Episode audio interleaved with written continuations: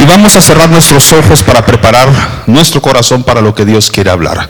Padre, en el nombre de Jesús, nos preparamos para que en este tiempo podamos tener un espacio importante contigo, un tiempo especial contigo, a través de lo que en las escrituras tú quieras hablar a nuestros corazones y a nuestras vidas.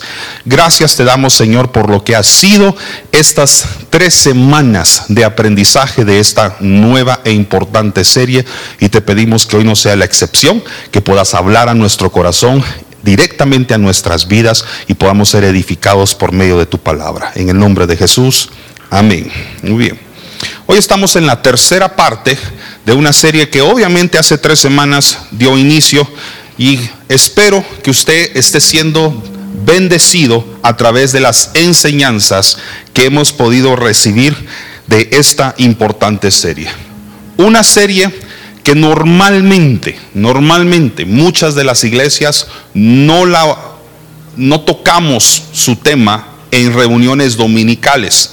Estoy muy consciente de eso y pasé tiempo pensando en cómo podía yo predicar una serie como esta sobre las profecías sin descuidar una parte importante del corazón de las personas esa parte que tiene mucha necesidad, esa parte que a veces tiene cargas, tiene necesidades espirituales que Dios quiere sanar. Así que mi intención este domingo, y el reto va a ser más grande hoy todavía con el tema que voy a dar, es que Dios hable directamente a tu corazón y que no sea nada más una prédica que enriquece tu intelecto teológico, sino que realmente Dios hable a tu vida y que tomes decisiones en beneficio tuyo y de las personas que más amas y que te rodean, especialmente hablando de tu familia. He titulado el tema de hoy con una buena noticia. El tema de hoy se titula Jesús viene pronto. Todos digan pronto. Cuando usted dice que Jesús viene pronto, solo está afirmando lo que la Biblia dice. Esto va más allá de profecías decretadas o dichas en distintas partes del mundo. Esto es porque está escrito en la palabra de Dios. Usted tiene autoridad, tiene permiso bíblico para poder decir que Jesús viene pronto. Y si Jesús viene pronto, pueden bajar un poquito, al fondo, un poquito.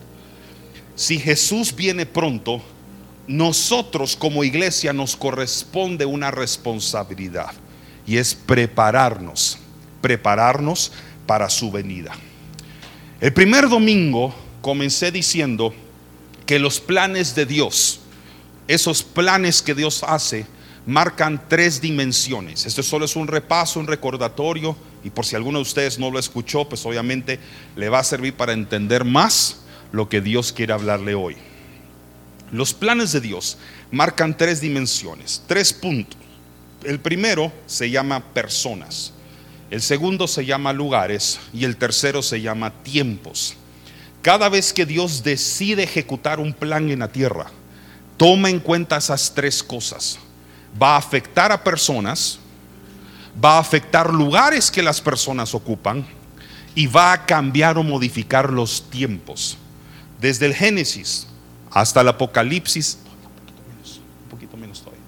Desde el Génesis hasta el Apocalipsis en su Biblia, si usted lo lee, si usted lo lee, va a ver que Dios cada vez que ejecutaba un plan, afectaba a pueblos, naciones, los países, los lugares o las tierras que las naciones ocupaban y los tiempos que esas naciones estaban viviendo.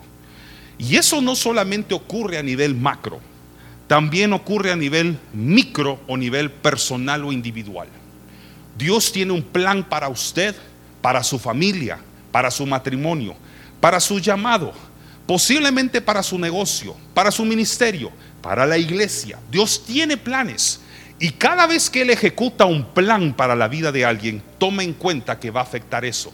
Lo va a afectar a usted, va a afectar los lugares que usted está ocupando, y va a afectar los tiempos en los que usted está o las estaciones de su vida. Por ejemplo, digamos que usted va a ejecutar el plan de casarse. Mm. usted toma esa preciosa y divina decisión de casarse con la persona que ama. Si usted hace el plan de casarse, usted está afectando nuevamente tres dimensiones. En primer lugar, necesita una persona para poderse casar. No se va a casar con usted mismo.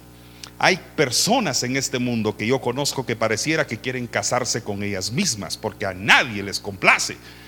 Pero lo cierto es que nos tenemos que casar con una persona. Dios nos hizo hombres, nos hizo mujeres, a otras para que se pudieran unir, dejar a padre y madre y poderse casar. Estas personas también están decidiendo casarse, unirse y probablemente necesitan ocupar un espacio, un lugar. ¿En qué país vamos a vivir? ¿Qué terreno vamos a comprar? ¿Qué casa vamos a alquilar o qué casa vamos a comprar? Pero es uno de los planes importantes a la hora de unirse a una persona. La Biblia dice que se unirá a su mujer. Y número tres, su vida va a cambiar. Sus tiempos, su estación de vida está por cambiar radicalmente. Usted ya no vivirá la soltería, ahora sabrá lo que es vivir a la par de una persona y dormir a la par de una persona todas las noches, convivir en un mismo espacio y si Dios le concede hijos, pues también compartir ese espacio con tres, cinco o diez hijos si usted quiere tener tantos. Personas, lugares y tiempos. Apocalipsis 22. Repita conmigo otra vez. Personas, lugares y tiempos. Estamos hablando que hoy, hoy estamos hablando que Jesús viene pronto. Ese es un plan de Dios. Y si Jesús viene, va a afectar personas, va a afectar lugares y va a cambiar los tiempos. Apocalipsis capítulo 22 desde el versículo 6, voy a utilizar la traducción al lenguaje actual.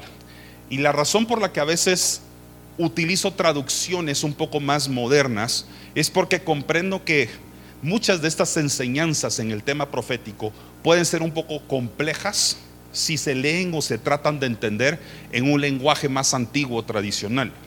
Es consciente de ello porque me interesa, de verdad que es mi interés que usted pueda entender esto. Si hago bien mi trabajo, si cumplo mi labor docente bien, para muchos, muchos que sí saben que soy docente, soy profesor, entonces voy a tratar de simplificar lo que quizás durante mucho tiempo ha sido difícil de comprender a nivel de las escrituras. Desde el versículo 6, el Apocalipsis 22 dice así. El ángel me dijo, todos pueden confiar en lo que aquí se dice, pues es la verdad. Por cierto, usted está leyendo el último capítulo. Pues es la verdad. El Señor, el mismo Dios, que da su espíritu a los profetas, ha enviado a su ángel para mostrarle a sus servidores lo que, ¿qué dice ahí? Pronto sucederá. Y Jesús dice, pongan atención. Pégale a la persona que tenga la par y dígale, pone atención. Tal vez pegar no fue la mejor palabra, ¿verdad? Codelo. Jesús dice, pongan atención. Yo ese es Jesús hablando. Yo vengo pronto. Y Dios bendiga a los que hagan caso de la profecía en este libro. Si yo pudiera reducir a un solo versículo la razón por la cual decidí predicar esta serie es por esto. Por esto que acabamos de leer. Dios bendiga, eso es usted, a los que hacen caso a las profecías de este libro. Dios lo va a bendecir a usted porque usted hace caso de prepararse para la venida de Cristo. Quiero recordarle algo que dije al inicio de esta serie. Creo que es el hincapié de todo lo que viene después. En primer lugar, recuerde que el 30% de la Biblia, 30% de la Biblia que sus manos están sosteniendo ahorita es de carácter profético. 30% considerando todo lo que la Biblia es en 66 libros, es una gran parte de las escrituras dedicada exclusivamente para hablar sobre las profecías. Segundo, estamos viviendo esta generación que está viva hoy en la tierra. estamos viviendo el tiempo más profetizado en la historia. Y hoy va a entender quizás mejor por qué.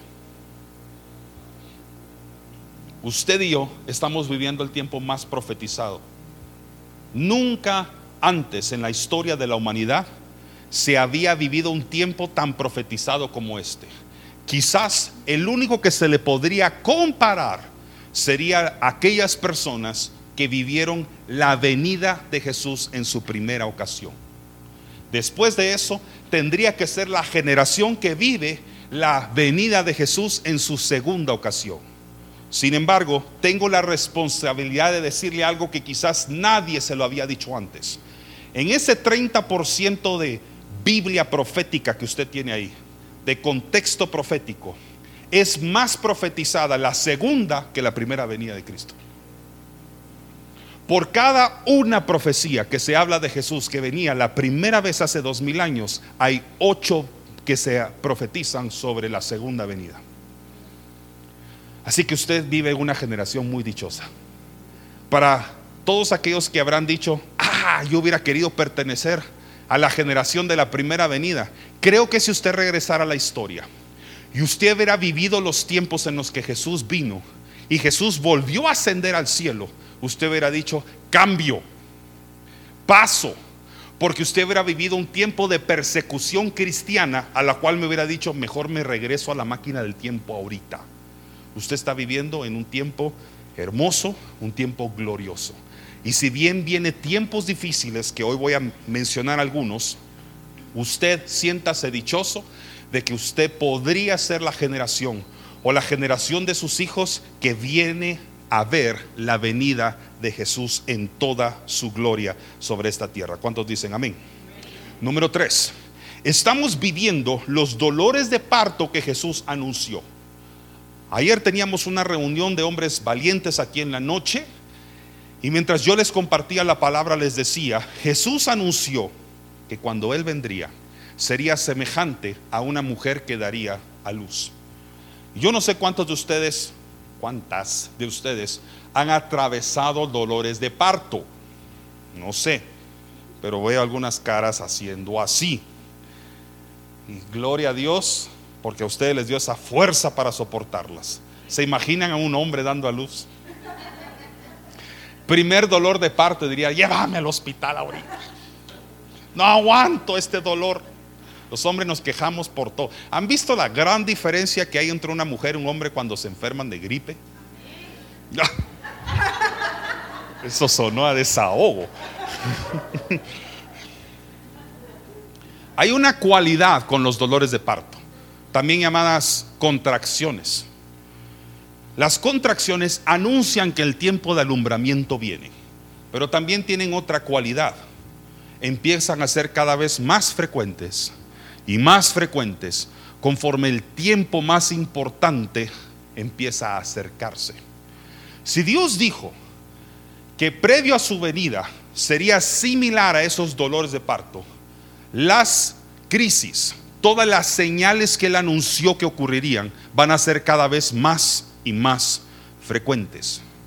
El mundo en sí, y ahorita estoy hablando fuera del contexto espiritual, es una réplica de lo que espiritualmente está ocurriendo.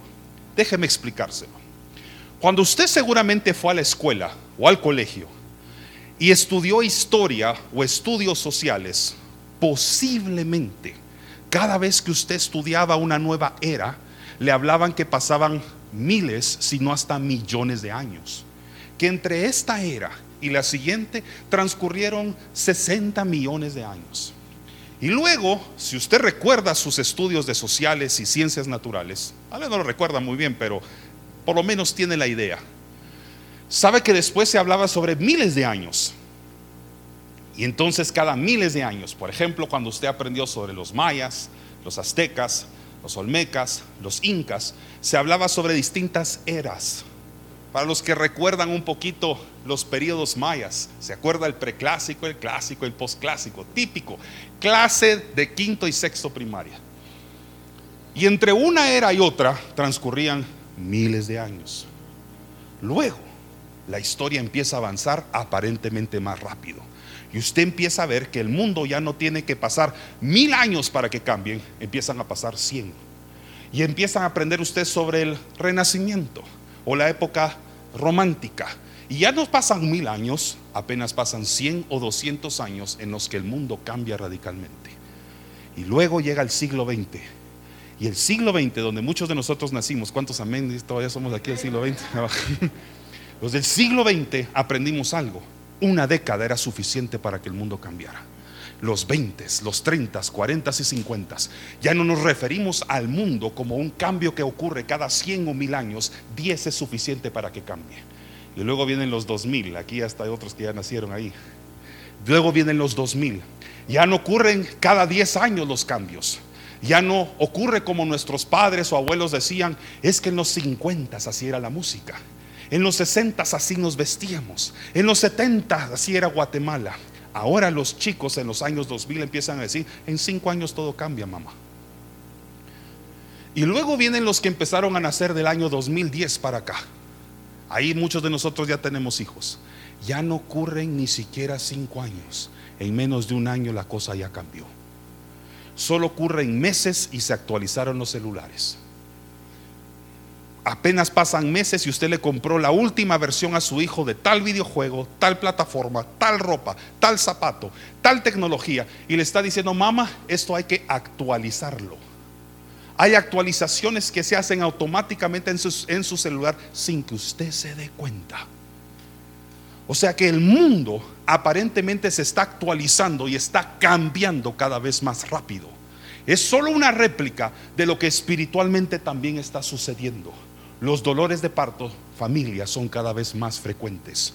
El alumbramiento, ese tiempo de alumbramiento que significa y representa la venida de Cristo por su iglesia, es cada vez más frecuente y las señales son cada vez más evidentes. ¿Cuántos están siguiéndome? Que Dios me dé tiempo para terminar esto. Bueno, todas las generaciones, familia, todas las generaciones han tenido alguna especie de señal Incluso todas las generaciones han tenido un posible candidato anticristo.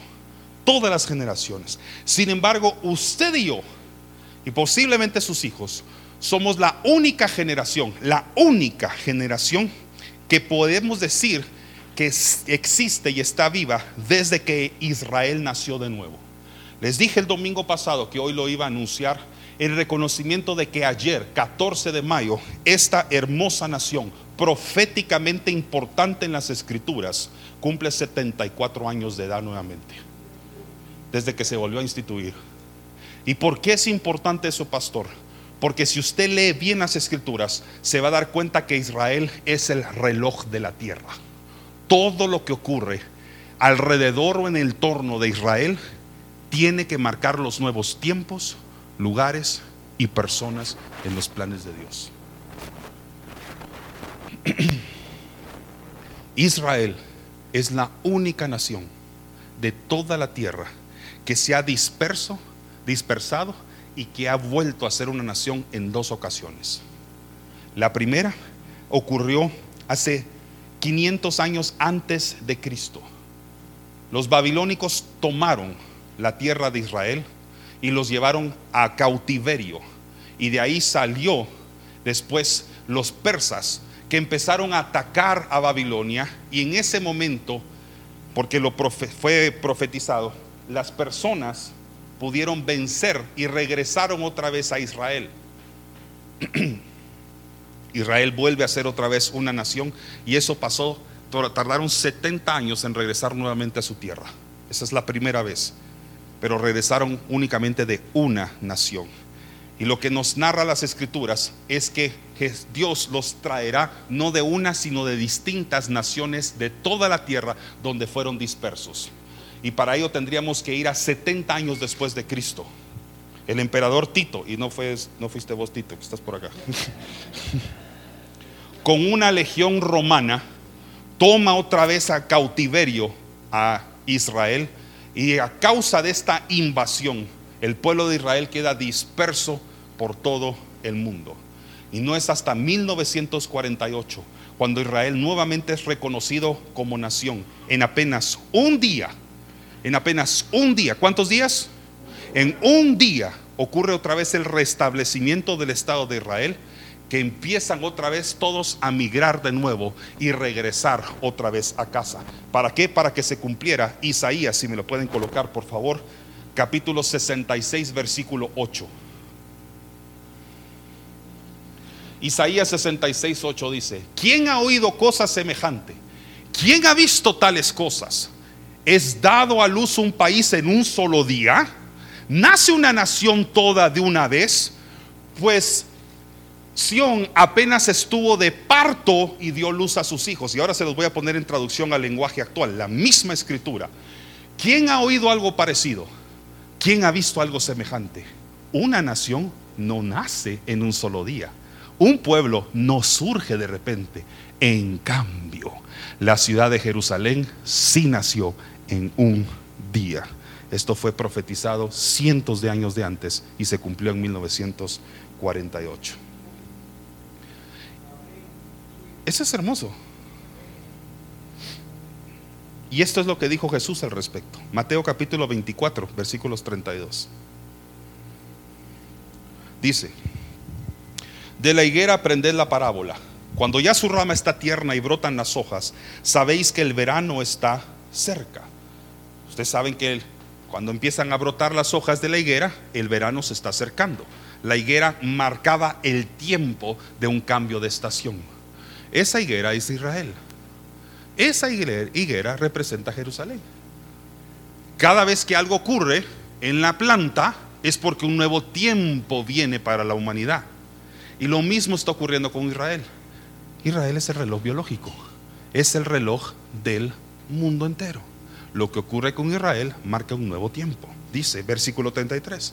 Así también vosotros, cuando veáis todas estas cosas, las señales, conoced que está cerca a las, a las puertas. De cierto os digo que no pasará esta generación hasta que todo esto acontezca. El cielo y la tierra pasarán, pero mis palabras no pasarán. Todas las generaciones han tenido señales de la venida de Cristo, de alguna u otra forma, todas. Pero usted y yo somos la única generación viva desde que nació Israel en 1948. En pocas palabras, déjeme decirle esto. Israel tiene que existir para que se cumpla la segunda venida de Cristo. Si no hubiera ocurrido lo que ocurrió el 14 de mayo, ayer, hace 74 años en Israel, Jesús no vendría. O sea que ahora que Jesús vino y que la nación de Israel en un solo día se armó, podríamos decir, ahora sí, podemos empezar a decir que Jesús viene pronto. Ahora todo esto surge una pregunta universal. Voy a ponerla ahí más adelante porque creo que no la tengo acá, pero ¿por qué Jesús se tarda tanto? Pero déjeme darle unas estadísticas bíblicas antes. ¿Cuánto estamos aprendiendo acá? ¿Sí? Ah. Voy a dar algunas estadísticas bíblicas que creo que le van a servir. La primera es que la segunda venida de Jesús es anunciada más de 1800 veces en su Biblia. Más de 1800 veces en la palabra de Dios es anunciada de alguna otra forma la venida de Jesús. Siguiente, proporcionalmente hay más texto profético que anuncia la segunda venida que la primera venida de Jesús. Y por cada profecía que se menciona de su primera, la, su segunda venida es mencionada por lo menos ocho veces. Y después de la fe, la segunda venida de Jesús es el tema más recurrente en el Nuevo Testamento, después de la fe. Así que no me diga que no podemos hablar de la segunda venida de Cristo. Qué irresponsabilidad nuestra como iglesia el no venir y hablar que nuestro amado va a venir por nosotros. Así que ahora sí les pongo la pregunta universal. ¿Por qué aparentemente ha tardado, entre comillas, en regresar? Si dijo que venía pronto, ¿por qué es como que ha tardado? Porque pastor así hablando claramente dijo que venía pronto, pero han pasado dos mil años y tampoco ha... Es como que ya, eso es pronto para nosotros. En primer lugar, para poderle responder a esa pregunta, lo voy a llevar a la segunda carta de Pedro. La segunda de Pedro, capítulo 3, versículos 8 al 10. Sígame acá, por favor.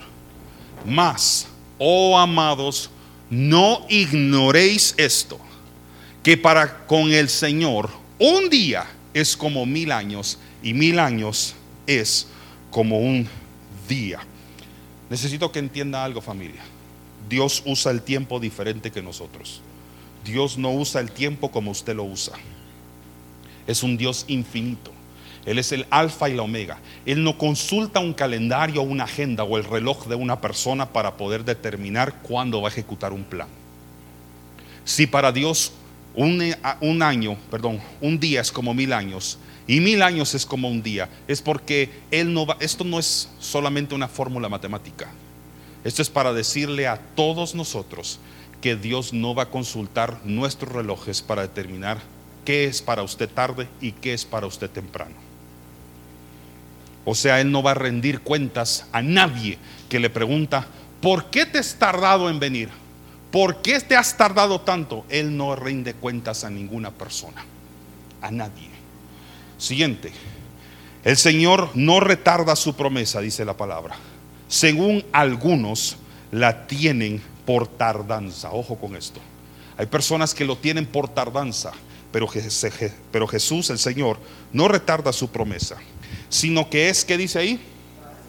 Paciente. Otra vez toda iglesia diga paciencia sino que es paciente para con nosotros, no queriendo que ninguna perez, ninguno perezca. Aquí está la respuesta.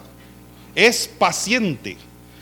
No queriendo que ninguno perezca, sino que todos procedan al arrepentimiento. Esto es para que usted deje de decir de que Dios es lento. Dios no es lento. Lo que pasa es que Dios es paciente.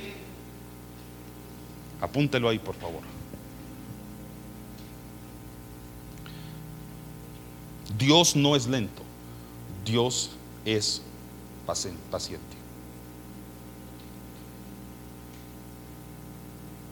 Dios es lento para la ira, pero grande misericordia. Pero en cuestión de tiempo, Dios no es lento. Lo que pasa es que Dios es paciente. Ese tiempo, ese tiempo al que las personas a veces dicen es que Jesús se ha tardado, no es que Él se tarde, es que está mostrando su misericordia, porque quiere que más personas procedan al arrepentimiento. Porque sin arrepentimiento no hay perdón. Y sin perdón no hay derramamiento de misericordia. Y sin misericordia y gracia entonces no hay salvación. No es que Jesús esté tardando, es que está siendo paciente contigo. La próxima vez que usted piense que porque Jesús no ha venido, es porque está teniendo paciencia con la humanidad y porque quiere que más personas lo conozcan. ¿Y sabe quién es y de quién es la responsabilidad? Nuestra. Por eso somos iglesia. No somos iglesia para unirnos y hacer cultos bonitos y cantar bonito y adornar templos bonitos. Somos iglesia para que más personas la conozcan, para que más personas lo conozcan a Él. Y sigue diciendo, pero el día del Señor pero el día del Señor vendrá como ladrón en la noche, en el cual los cielos pasarán con grande estruendo y los elementos ardiendos serán deshechos y la tierra y las obras que en ella hay serán quemadas. Aprenda esto también, su venida es esperada, pero vendrá en tiempo suyo, no en el nuestro. Él no viene en su tiempo, Él viene en el tiempo de Dios. Por cierto, Jesús fue paciente también cuando vino la primera vez. No sé si se había puesto a pensar en eso. Génesis tiene la primera profecía de que Jesús vendría y eso fue escrita casi 1400 años antes de que él naciera en este mundo. 1400 años aproximadamente desde la primera profecía de Génesis que anuncia la venida de Jesús. Y no se queda ahí. Isaías y Miqueas profetizan que Jesús también vendría. Y Miqueas profetiza en qué lugar nacía. ¿Sabe cuánto? 700 años antes. Así que Jesús se tardó un promedio de 1400, quizás hasta 2000 años en poder anunciar que vendría la primera vez. ¿Qué le hacía pensar a usted? Que él se iba a ajustar al tiempo de los hombres cuando venía la segunda vez. Profetizada ocho veces más veces en la Biblia que la primera. La segunda va a ser todavía más grandiosa que la primera, porque la gloria postrera será mayor que la primera. Lo que el mundo va a ver cuando Jesús venga por su iglesia no tiene precedentes. No hay evidencia bíblica de que cuando Jesús vino la primera vez, todo ojo le vio. Vino en carne y tocó tierra y fue humano. Así que Él no era omnipresente. No fue a todas las naciones y no todo ojo lo vio. Pero en la segunda venida, Él vendrá con toda su gloria en cabello blanco por nosotros y todo ojo le verá y toda rodilla se doblará. Dígame si esa segunda no será todavía mayor. Y usted la va a vivir, usted la va a ver. Yo no sé si la va a poder ver en este pellejo, carne propia, porque yo no puedo contar la cantidad de días que usted le quedan en la tierra. Pero sí le puedo decir que usted podría ser resucitado en ese día y usted irse instantáneamente al cielo. Prepárense para que en otros domingos yo voy a estar hablando de lo que es rapto. Porque muchos de ustedes tienen un falso concepto de lo que es el rapto. No porque no se nos ha enseñado correctamente y apropiadamente. Y lo voy a hacer con mucha responsabilidad, tratando de nunca interponerme entre sus creencias, pero sí decirle lo que la Biblia dice al respecto. Lo que sí le puedo decir es que instantáneamente usted podría ser arrebatado en cualquier momento. Lucas capítulo 12. ¿Cuánto estamos aprendiendo? ¿Estamos bien acá? ¿No se me han dormido? Lucas capítulo 12, versículos 42 al 46. El Señor Jesús le respondió, el sirviente responsable y atento es aquel a quien el dueño de la casa deja encargado de toda su familia para que le sirva la comida a tiempo. Escucha esta parte. Qué feliz es el sirviente si su dueño lo encuentra cumpliendo sus órdenes. Les aseguro que el dueño hará que ese sirviente administre todas sus posesiones. Pero, todos digan pero. Yo espero que usted sea la primera parte, no este pero. Pero, supongamos que el sirviente piensa, y aquí es como está mucho del mundo hoy, mi amo salió de viaje y tardará mucho en volver. Ese es el problema del mundo hoy. Ah, Jesús está tardando mucho. Ya me desesperé. ¿En algún momento a usted le ha tocado esperar tanto que empieza a cambiar su rutina? Es pasada escuché una historia, lo contaba un pastor en Estados Unidos. Yo no sé si es una historia real o él la usó para ilustrar algo de, de un tema parecido a este. Asumo que es una ilustración, pero cualquier parecido a la vida real es pura coincidencia en lo que voy a decir ahorita. Él contaba la historia de una mujer que saldría en una cita con un chico que le invitó a salir. Y ella se toma su tiempo, se maquilla, se arregla el pelo, se arregla las uñas. Ese es manicure o pedicure. Manicure, si pedicure es piedra se arregla sus, sus uñas. Es que estoy traduciendo todo en, aquí en mi cabeza, porque en inglés fue que escuché yo la, la historia. La cita era a las nueve, a las siete de la noche, perdón, llegaría él por ella. Ella ya está lista, se queda cerca de la puerta esperando a lo que podría llegar a ser su novio, pues llegara por ella. Son las siete de la noche y no se presenta. Siete y media, no se presenta y se empieza a impacientar. Son las ocho de la noche y empieza a decir, seguramente ya no va a venir. Se rajó, hubiéramos dicho acá. Entonces se desmaquilla, se desarregla el pelo, se pone de esas pijamas, pero aquellas que no nos gusta abrir la puerta para que nos vean, que ya estamos cómodos para dormir se tira a la cama, agarra una caja de poporopos y empieza a comérsela mientras mira una película. Nueve de la noche, ding dong, llega el hombre por ella. Abre la puerta y ante el asombro ahí estaba parado él y le dice, ¿no estás lista para salir? Es que viniste tarde. No es que había venido tarde, te di dos horas para poderte arreglar. Y aunque suena algo machista la historia, no deja de tener cierta similitud con lo que estoy leyendo ahorita. Porque la novia puede estarse desesperando de que Jesús no viene. Jesús dijo en Apocalipsis 22, es que vengo pronto. Pero pasan dos mil años y en nuestras vidas individuales lo que hacemos es lo siguiente. Cuando era chiquito me dijeron que Jesús venía, que entregara mi corazón al Señor y yo accedía al llamado. Pero llegó mi adolescencia y Él no vino. Llegó la madurez y tampoco regresó. Así que como yo estaba listo y arreglado para su venida, me fui a pasear al mundo. Me quité el vestido de novia y dije, voy a pasear, voy a deambular por el mundo. Me voy a entregar a los placeres del mundo. Voy a ir al alcohol, a las drogas. Voy a desacomodarme espiritualmente y me voy a acomodar a las cosas de este mundo. En una de esas, Jesús va a venir y va a sonar la trompeta.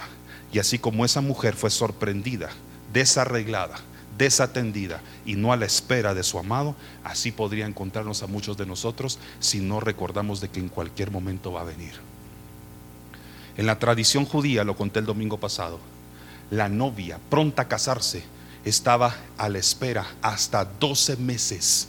Muchas veces, noches, dormía con el vestido de novia, sabiendo que en cualquier momento, 12 meses después de que el novio había regresado a la casa del padre, para poder construir morada, el jupa, los que saben un poquito de Israel, su cuarto, su habitación. Por eso ese jupa es lo que usted ve a veces en ciertas bodas judías, que lo he visto también en ciertas bodas cristianas.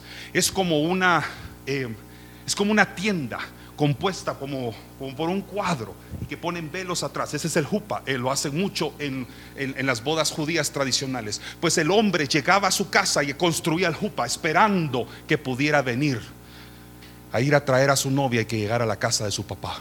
Doce meses la novia sabía que en cualquier momento podía venir, así que había noches que tenía que permanecer con una lámpara encendida a la espera de que su amado podría llegar y anunciar que había llegado en cualquier instante se dormía hasta con el vestido de la novia puesto.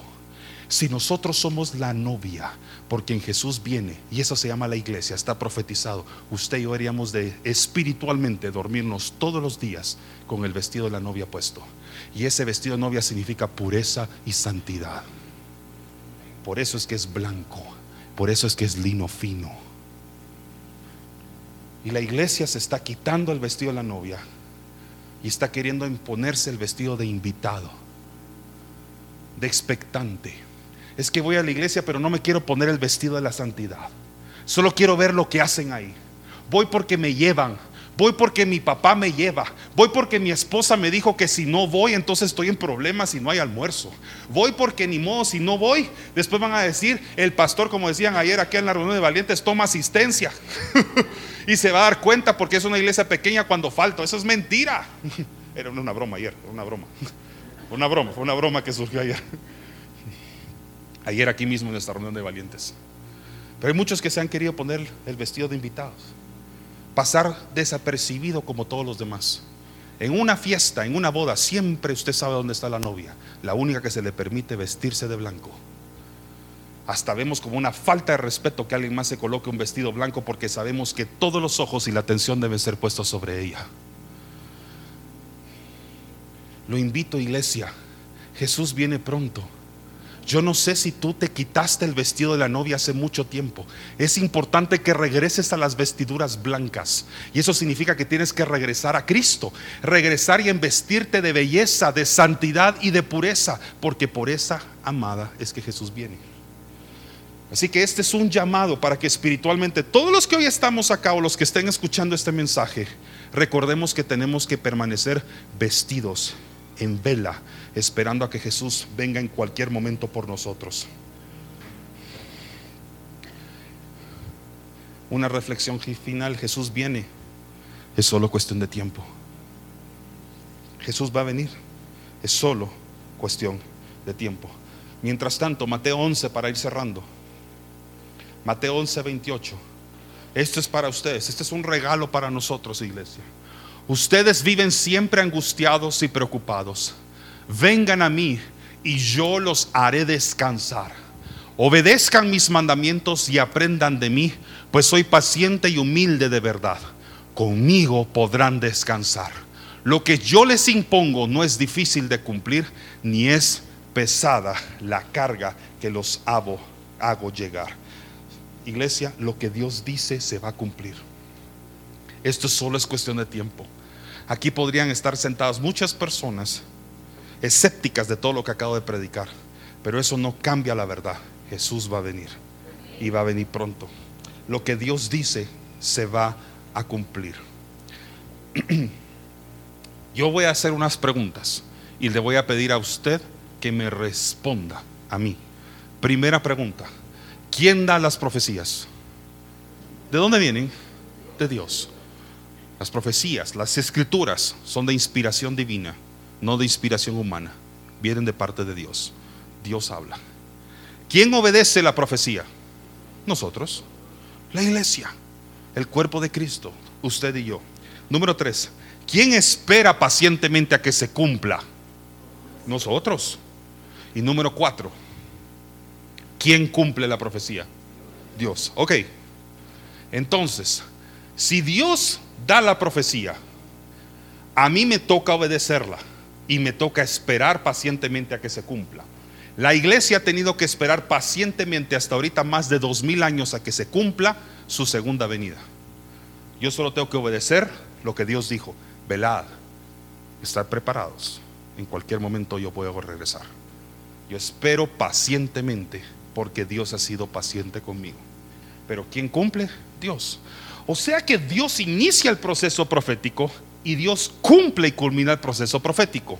Al pueblo de Cristo, a usted y a mí, nos compete la parte intermedia. Obedecer y esperar. Yo sé que muchos de ustedes han recibido palabras proféticas. Yo sé que muchos de ustedes han recibido palabras, promesas de parte de Dios. Pero se han desesperado, estoy usando la palabra que va con paciencia, con tiempos, porque no lo han visto cumplirse. Hoy Dios te trajo acá para decir que la palabra que Dios te ha dado a ti, y aquí estoy hablando palabras individuales y personales, sé que Dios te ha hablado a ti a través de la palabra en ocasiones particulares o especiales. Quizás ha enviado a un hombre de Dios a confirmarte y darte una palabra profética que si venía de él, en algún momento dijiste, ¿por qué se tarda tanto Dios? ¿Por qué no he visto que Dios cumpla aquello que me profetizó? Aquella persona en el año 2005 o en el año 2008 o aquella cosa que Dios me habló cuando yo leía la palabra hace unos meses o años atrás. Es porque tienes que esperar pacientemente. Lo que para ti ha sido años, para Dios puede ser apenas un día. Dios no va a consultar tu reloj ni tu tiempo para entregarte lo que Él te prometió. Si Él dio la profecía, Él se va a encargar de cumplirla. Tú solo obedece y espera pacientemente a que se cumpla. Esperar pacientemente, hay dos formas de hacerlo. Puedes esperar pasivamente y que las cosas solo vayan sucediendo acá, o puedes esperar como la iglesia debe esperar, con responsabilidad, poniéndose el vestido, la vestidura blanca, mantenerte santo, mantenerte puro, mantenerte conectado con Él, mantenerte activo en el Evangelio, mantenerte pegado a la iglesia. Muchos han dicho es que yo no pongo un pie en la iglesia. Esa es la institución por la que Cristo viene. No se pelee contra la iglesia. Si en algún momento a alguno de ustedes les ha fallado gente que dirige ministerios o sirven en ministerios o se congregan en ellos, fueron personas, fueron humanas.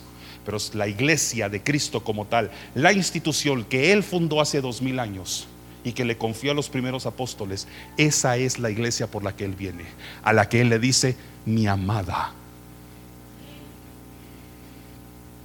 ¿Quiere enojar a un novio?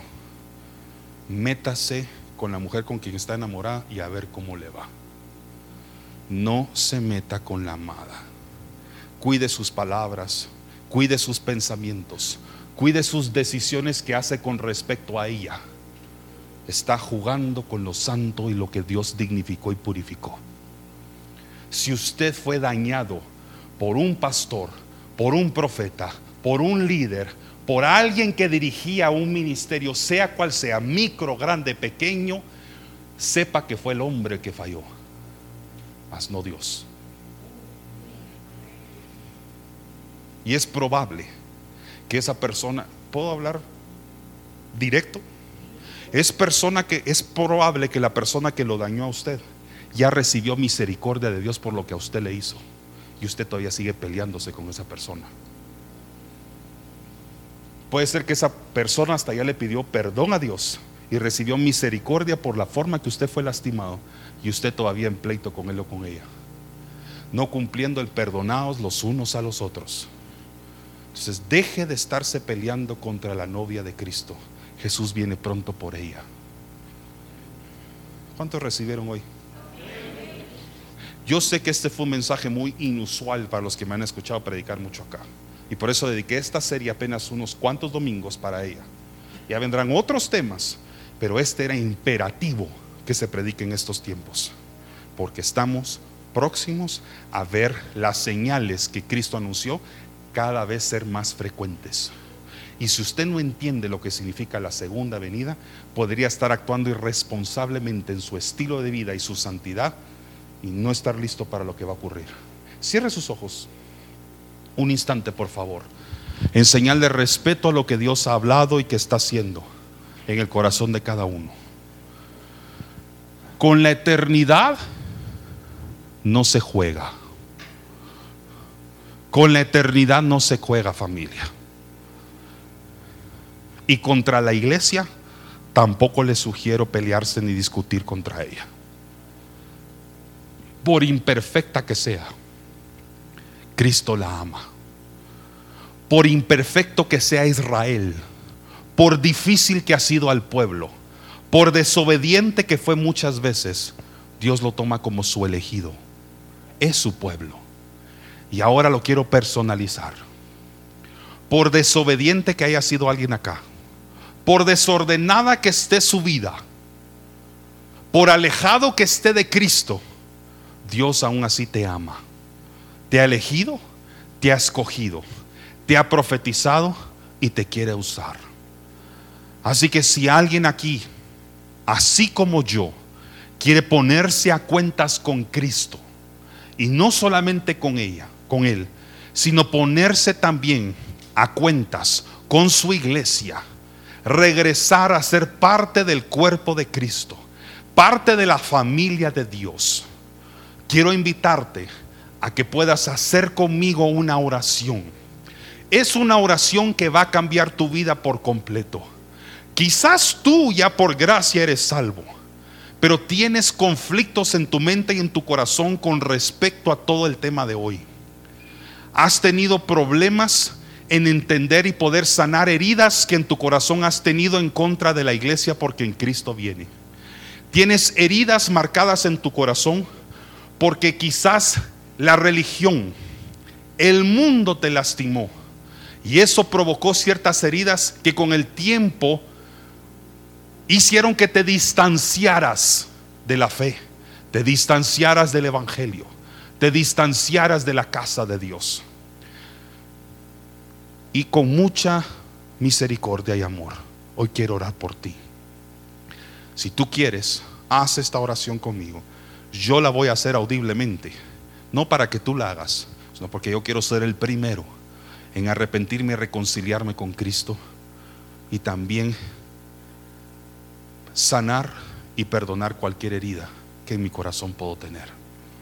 Así que repite después de mí, Señor Jesús, hoy te entrego mi vida, reconociendo que tú eres mi Señor y mi Salvador quiero reconciliarme contigo. Perdóname si me he distanciado de ti. Quiero volver al redil. Quiero volver a tu iglesia. Quiero ser parte de tu familia celestial. Y para ello me arrepiento de mis pecados. Sano y perdono mis heridas del pasado. Porque sé que a través de ti lo puedo hacer. Tú eres mi amado. Dígalo, eres mi amado, eres mi Señor, eres mi Salvador. En el nombre de Jesús. Amén. Dar una ofrenda de palmas al Señor.